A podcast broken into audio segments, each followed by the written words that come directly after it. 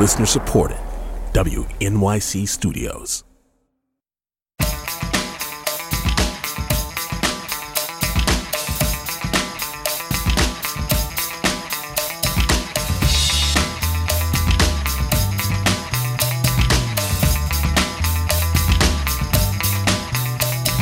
This is all of it on WNYC. I'm Allison Stewart.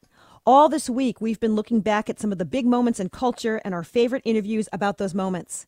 Today, on this last day of the year, I chose four conversations that touch on the myriad of feelings about 2021 progress, frustration, persistence, exhaustion, resilience, remembrance, and what it means to survive in New York City.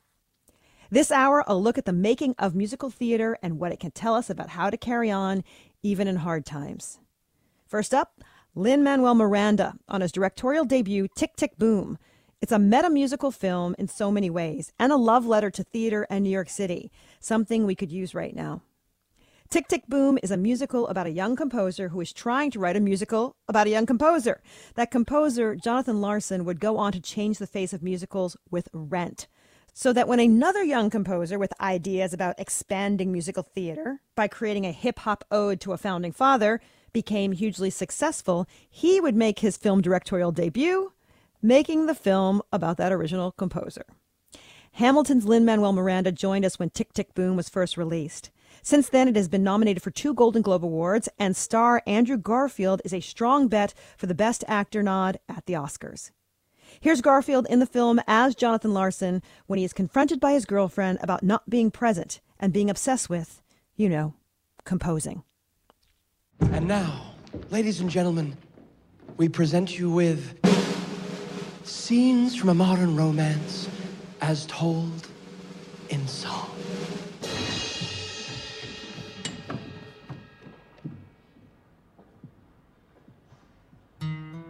I'm sorry. I'm sorry. I, I'm not allowed to talk about my needs. What needs? Did, did I say that? You didn't have to say it, it's implied. How is it implied? You're the artist and I'm the girlfriend. That's how you feel, right?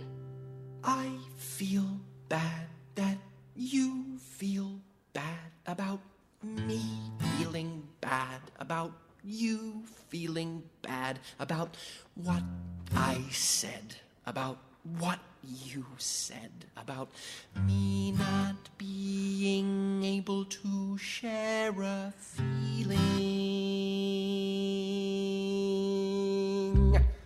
Can we talk about this later, please? When, Jonathan? When is later? Not tonight. Here's our conversation with Lin Manuel Miranda about Tick Tick Boom from November 2021.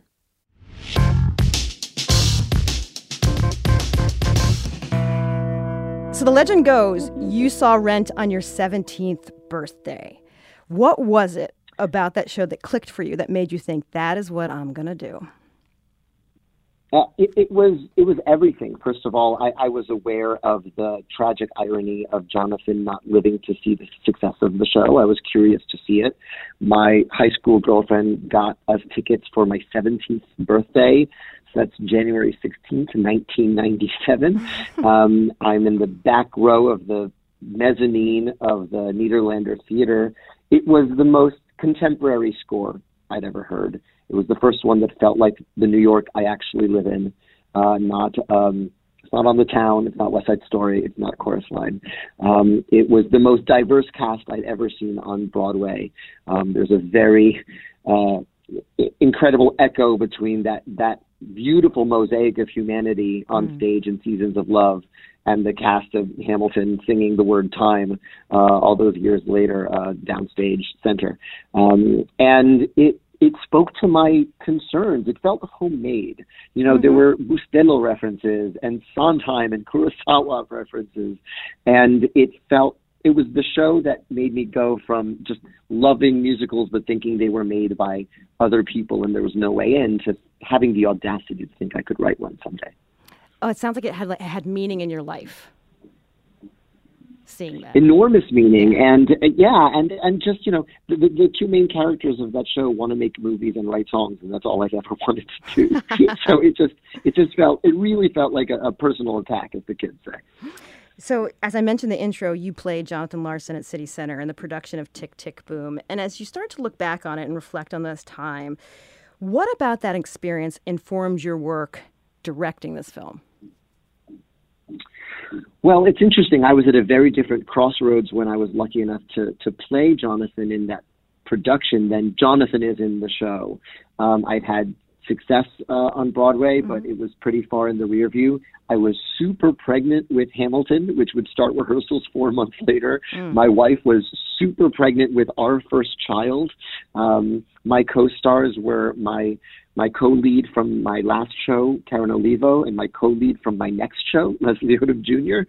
And um, everything was kind of in a limbo. It was one of those things where it's like it was one of those feelings in your life where you blow on the dice, it's going to go one way uh, or a different way. And um, but but my main takeaway from from that production was stepping from backstage to the post show reception and seeing that all of the friends and family in Jonathan's life were still around and mm. keeping his memory alive.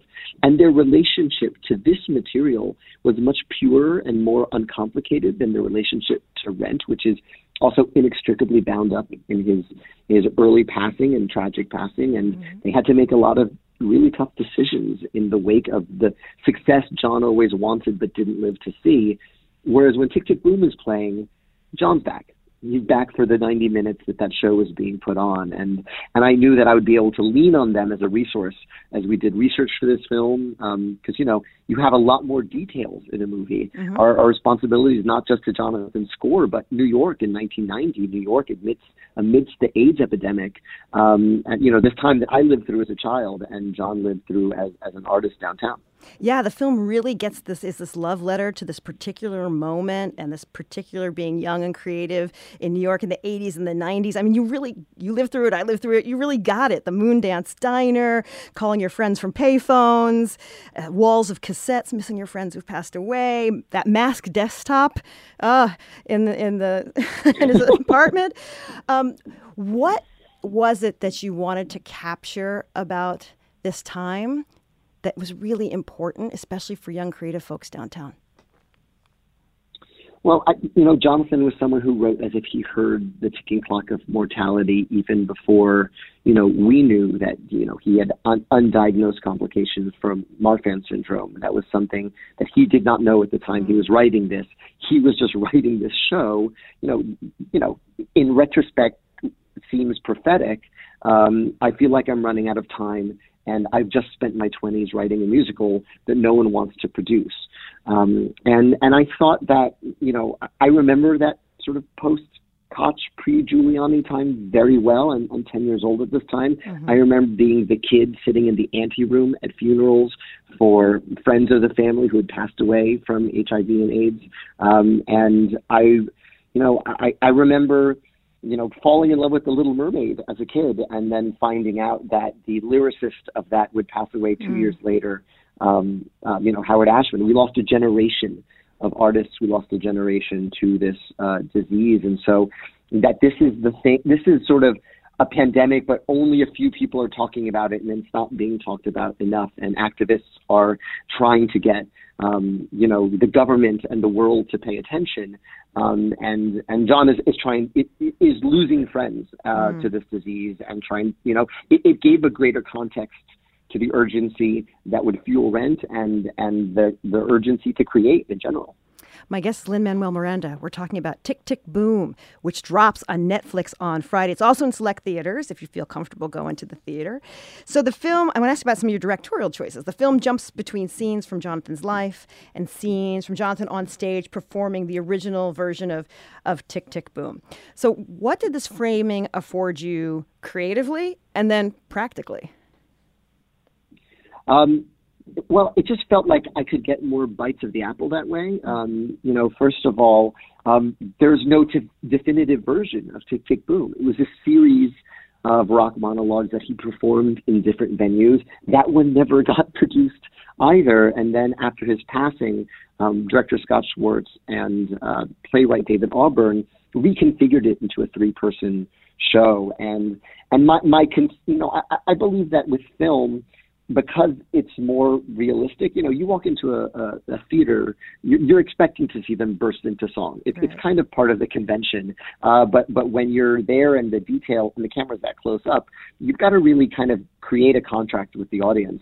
And I just my, my thesis was as soon as he puts his hands on the piano, we are in Jonathan Larson's world, and that can be a subjective uh, place, but it's also um, like real life, but better because people can burst into song uh, at any given moment, and it's Jonathan's um, kind of incredible perspective on the world, and so it afforded us a lot of opportunities that the stage show couldn't. We could go to real locations in Jonathan's life, but I could also you know, piggyback on the, the incredible three person show that knocked me flat when I was 21 years old. And by having the characters of Roger and Karessa singing back up on stage, mm. I get to preserve some of Stephen Oremus's incredible harmonies that were devised uh, for that production.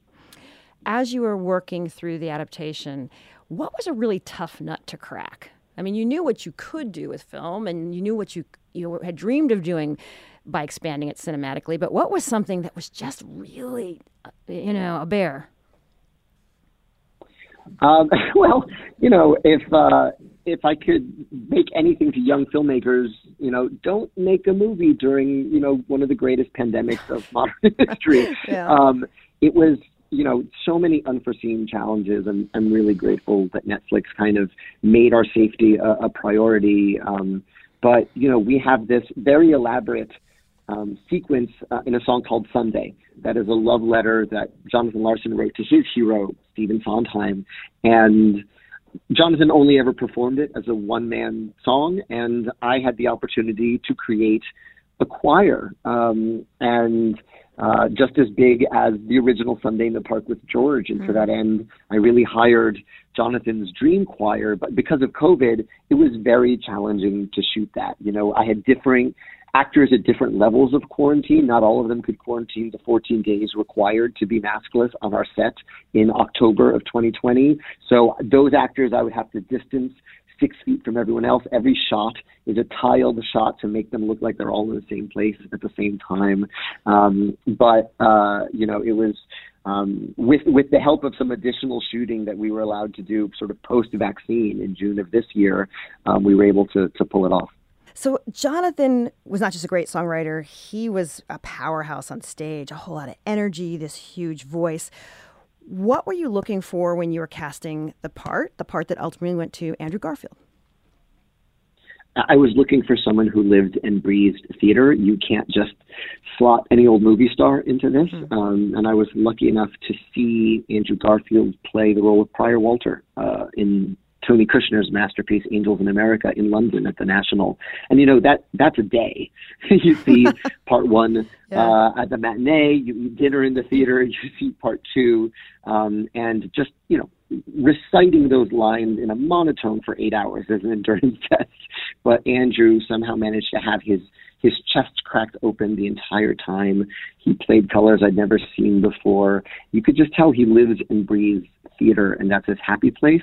Uh, and that's, uh, you know, I didn't know if he could sing, but I, I knew that he could um, embody the intensity uh, of Jonathan Larson and still have you be on his side every step of the way. Well, let's listen to a clip of Andrew Garfield in the role in the track Swimming, which takes place partly in an actual pool, and we'll talk about the filming of it after. Here's Andrew Garfield as Jonathan Larson in Tick Tick Boom. Kick, stretch, windmill arms, see the hand, point the feet, wet hair, relax, this guy's too slow. 15, can I make it to 40? Too slow, touch his heel, move, answer my calls. Red fin stripe, 50 feet, 60 feet, she looks like Susan. Susan's beautiful. Out, don't think out, out, let it out, keep the shoulder down. Down easy, not too hard, find the movement so Hands no, shoulder no, elbows no, lower from the back, yes, lower. 39, 40, center, center. That's Andrew Garfield from Tick Tick Boom. So, Lin, tell me a little bit about filming that particular scene. It's quite, it's it's fantastic. It's frenetic. It's it's a lot of things. Yeah, it's all the things. And again, like this is where film can go that stage sometimes can't. This mm. is a song Jonathan used to perform in the original Boho days monologue. And when you listen to it, as, as your listeners just did, it's this stream of consciousness, right? It, mm-hmm. Okay, I guess he's talking about swimming, uh, bite the air, red stripe, 50 feet, 60 feet. Can I make it to 40? Uh, is he talking about laps or is he talking about his age? Um, and then our location scout when we were, you know, doing pre-production for this movie, found the pool Jonathan used to swim in, and suddenly it all makes sense. Mm. There are these lines on the bottom of the pool made of tile. First of all, like just in full gratitude, it's untouched by time. It's a real pool at a rec center in the village, um, and um, that red stripe is an actual racing stripe that's at the bottom of this pool. There are markers that say 30, 40, 50 across the bottom. It makes sense of this free associative lyric, um, and it's about the most ineffable of things that I understand as a songwriter, which is when you need to get out of your own head and out of your own way to make room for inspiration. Mm. Um, it looks like procrastination to the outside world, but actually, no, no, I'm going to walk my dog. I'm actually like making room for this lyric to, to get into my head or get into my heart. Um, and um, and so we were so grateful to find that space. And, uh, you know, when I saw the pool for the first time and saw those lines uh, crossing the bottom of it, the first thing I thought was, this is staff paper. You know, yeah. these are notes. Notes belong here. And so we, we kind of were able to visualize what that moment feels like when the thunderbolt of musical inspiration hits you. This is just a random weirdo question. You forget what a plummy British accent Andrew Garfield has? I was watching. It's just yeah. Does, when when you're filming, does he speak with Jonathan Larson's accent, or does the, that gorgeous sort of I, I, uh, drool-worthy accent come out? Version of, yeah, yeah. I talked to that version of Andrew Garfield when I first sat down with him about the role. I didn't see him again mm. until we wrapped production. He stays in it, um, and and I, I have I've encountered this with one other actor. I was lucky enough to be on uh, on House, and Hugh Laurie, who again, I, I, think Hugh and Andrew are both secretly like from the Midwest, and the British accent is a put on. Um, it just makes them seem really impressive. Um, but no, I, I talked to Hugh about it once because again, he stays in the American accent set the whole time, and he said it's like I'm driving a 16 wheel truck, and if I shift gears and back, like I don't know if I'll make it back up to speed in time. It's just easier to stay in it. Um, and so, yeah, I mean, I, I, he was Jonathan Larson when he was on set with us, and he stayed in that voice uh, pretty much the whole time. It's so wonderful to kind of meet the, the British Andrew Garfield on this press tour. You are listening to our conversation with Lin Manuel Miranda about his film Tick Tick Boom. We'll have more with Lin as part of our last show of 2021. This is all of it. This is All of It. I'm Allison Stewart, and we'll finish up our conversation with Lin Manuel Miranda about directing Tick Tick Boom, the movie musical about Jonathan Larson's life as a young composer in 1990s New York. Although Manuel is a native New Yorker and a musical savant, he is also a good study, and he did his homework about Larson's life and work. Let's listen.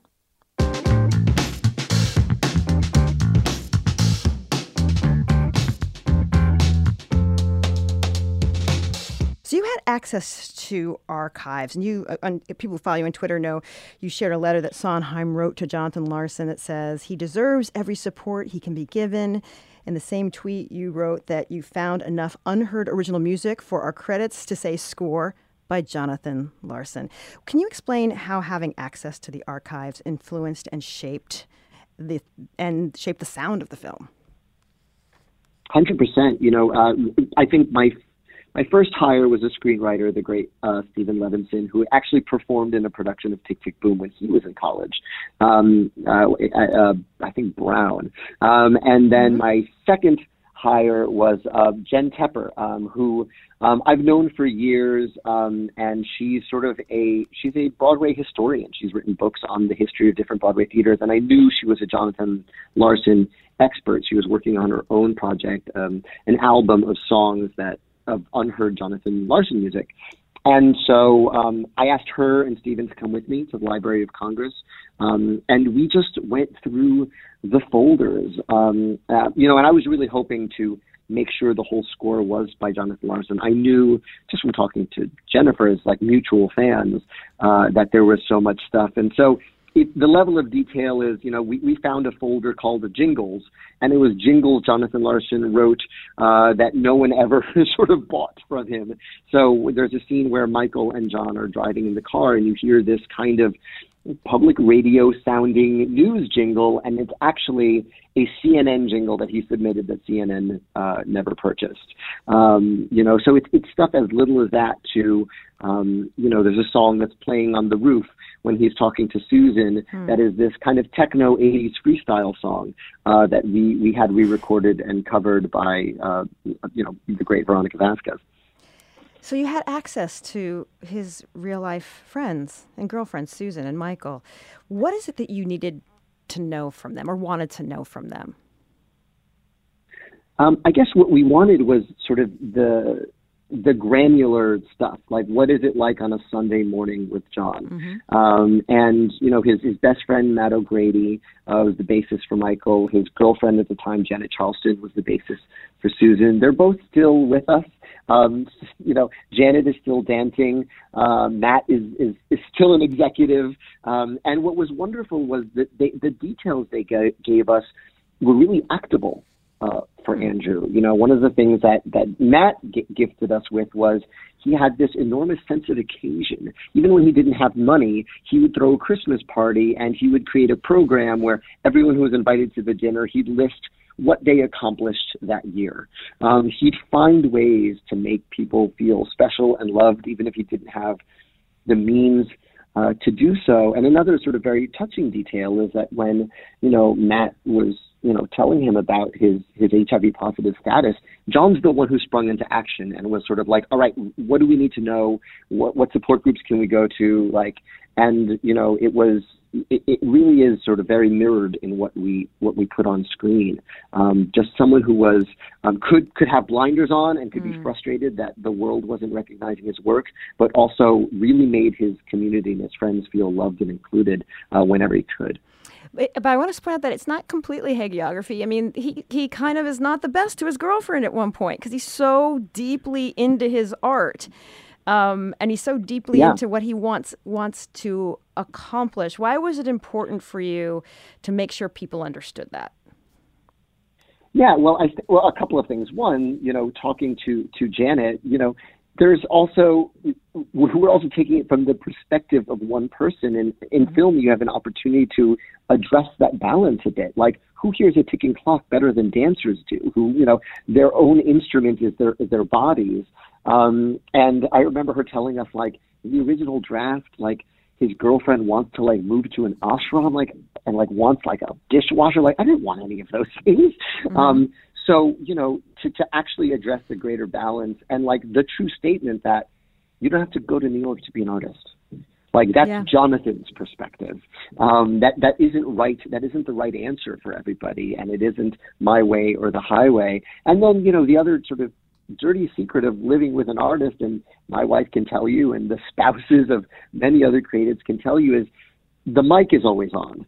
Um, and I think you know I, I'll never forget. I remember screening the um, the movie for my friend Dave Malloy, who's an incredible composer. He's Love the composer him. of uh, Natasha Pierre. And um, in that scene, um, they, they have this really knockdown, drag out fight, and it leads to what looks like a reconciliation, and they embrace.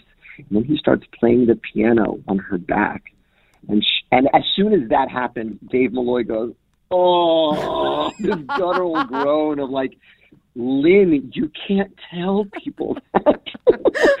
you know, the the notion that when you, you know, Sondheim put it best in Sunday in the Park with George, like that however you live, there's a part of you always standing by, mapping out a sky, finishing a hat. And, you know, she turns to him and goes, Oh my God, you're thinking about how to turn this into a song, aren't you? Mm. And it's all fair game for us. And that is that is a downside, a real downside of living with an artist. Spending so much time with Jonathan's work and given, as I said in the beginning, this sort of these parallel roads that you two were on and the way that you both had such an important role in changing the way people think about Broadway and actually who gets to be on Broadway and what they look like and what they sound like. Um, you know, he didn't really get to experience, he didn't get to experience the post rent the phenomenon. You've had the Hamilton phenomenon. Thinking about Jonathan, thinking about the work, living in it. Has it helped you think about what you've experienced any differently? Absolutely. Um, you know, I think that um, first of all, you know, I was I was working on another songwriting project while I was working on this movie. Uh, uh it's an animated film called Encanto that comes out next week. Mm-hmm. Um, the double duty of working on this film about you know this guy who all he wanted to do was have his music connect to the wider world, um, to have um, you know to to write songs that spoke to this moment in time and that wanted you know popular culture to be in conversation with musical theater. Um, you know you can't help but go back to your piano with gratitude uh, when you work on a story like that. You know the fact that the fact is it's it's an impossible gulf for musical theater writers between what's in their head and finally getting it out on the stage because we need so many doulas. we need mm. we need actors, we need directors, we need producers who can believe with us, believe in us. We need musicians. Um, it takes so many people to realize the thing that's burning inside us, and and Jonathan experienced that gulf so acutely, um, and so you know it just makes me so grateful that, that I get to live Jonathan's wildest dreams because I get to write music and it connects to the world. And Jonathan, you know his work would do that. And I do believe we live in a Larson, a post Larson Broadway. You know, he ended the conversation in terms of popular music and theater music. Like you walk down the street next to Jagged Little Pill, next to Tina, next to Joe Iconis's Be More Chill, or Tom Kitt's next to Normal, or Dave Malloy, Natasha Pierre. Like it's his world. He was right. And the tragedy is he did not live to see um, how far reaching his, his thesis would prove true.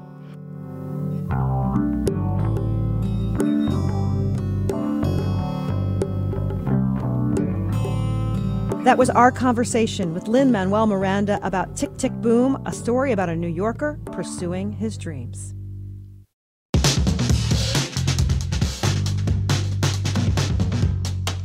On the way, we celebrate the 25th anniversary of the musical Rent after a quick break.